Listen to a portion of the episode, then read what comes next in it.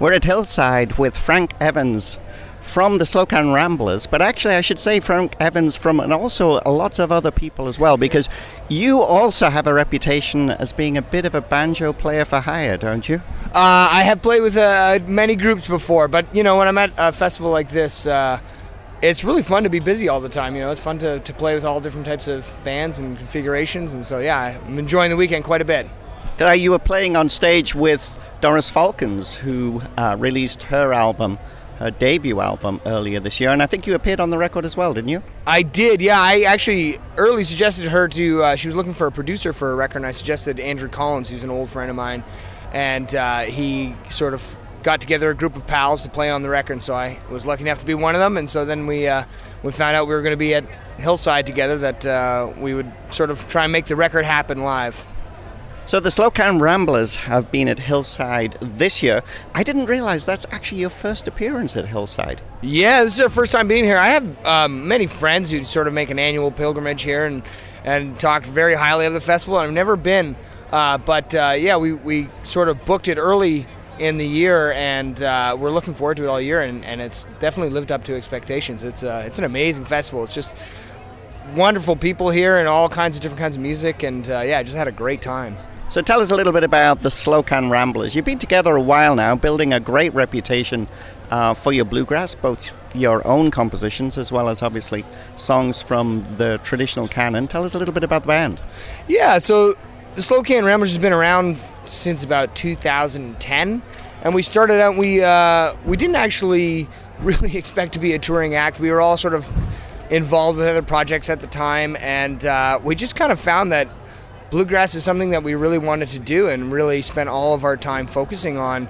And uh, it kind of, I'm not really sure how, but morphed into a full time career. So we, we now, that's pretty much all we do is play with that band and uh, tour around quite a bit in the States and Europe and, uh, and a lot in Canada. And um, yeah, it's, it's a, you know, a fun project. I'm really happy to be part of it. And so, yeah. And we just released a new record called Queen City Jubilee. So excited about that. We'll talk about that in a second, but just remind people of who plays in the band with you. Yes, yeah, so we have Adrian Gross on mandolin, Darryl Poulsen on guitar, Alistair Whitehead on bass, and myself, Frank Evans, on banjo. And so, yeah, that's it's a quartet, traditional bluegrass quartet.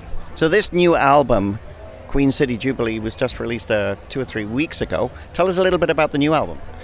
Yeah, the new album is um, it's it's a you know basically it's a combination of all the songs we've been writing while we've been touring around so much. We've you know we played almost 160 shows or something last year, and uh, so you spend a lot of time together and um, you just you know you get to know someone's music you know kind of musical abilities and not abilities that's the wrong word but uh, just sort of you, you develop a stronger connection with someone when you've you've traveled that much with them, and so this is sort of a record where we really feel uh, like a solid unit as a group. And so we what we ended up doing is going in with our good friend Andrew, and we recorded pretty much everything live off the floor. We just had a you know uh, a dense forest of microphones that was pointed in every direction, and we uh, we captured as much as we could, and we just played for about I don't know two weeks straight, just just playing tunes and uh, try and get just a whole take as, as clean as possible. And uh, I'm really happy with how it turned out and got yeah got a lot of good stuff.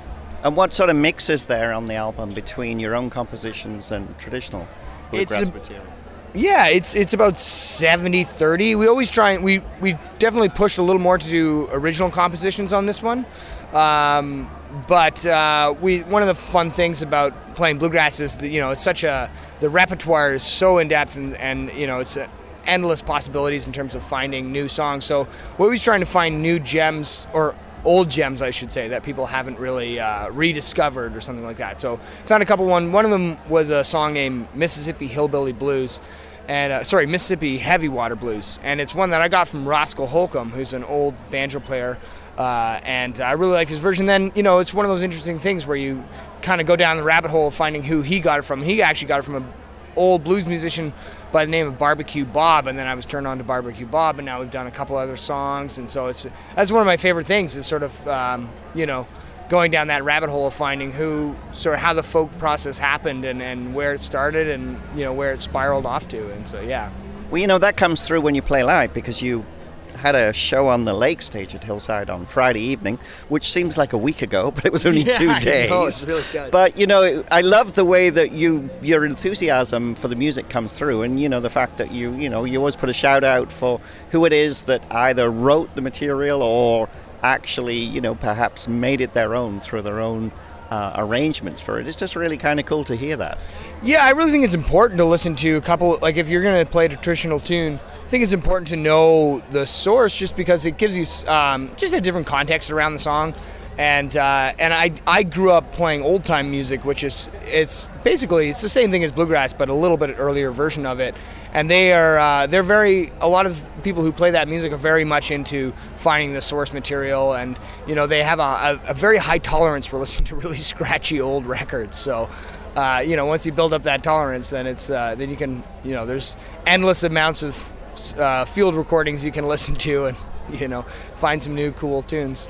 So you've had a great time at Hillside. You're actually going to be part of the gospel session, and one of the highlights of Hillside every year is the fabulous Sunday morning gospel session. Have you done many of these things before?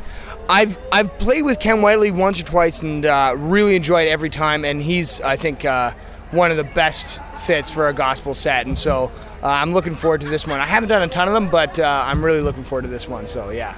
What about the Slocans as far as touring uh, from the summer through the fall? Do you have many other gigs coming up? Yeah, our, summer's pretty busy. Uh, we do a bunch more festivals in Canada, and then we head down south in August to do a couple shows and some festivals in North Carolina and Maine and, and Virginia.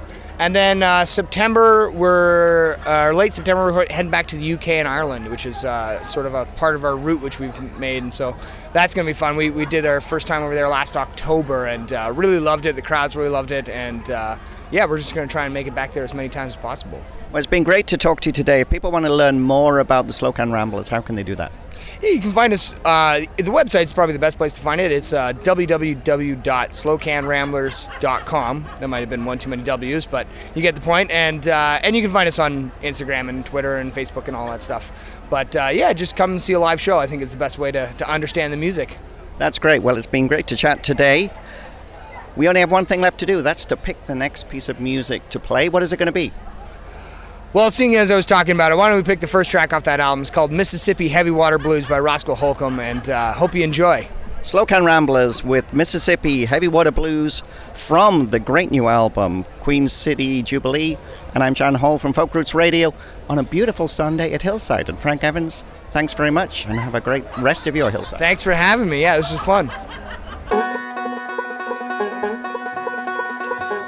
Down the levee with my head hanging low, looking for my sweet mama, but she ain't here no more. That's why I'm crying. That's why I'm crying. I got the Mississippi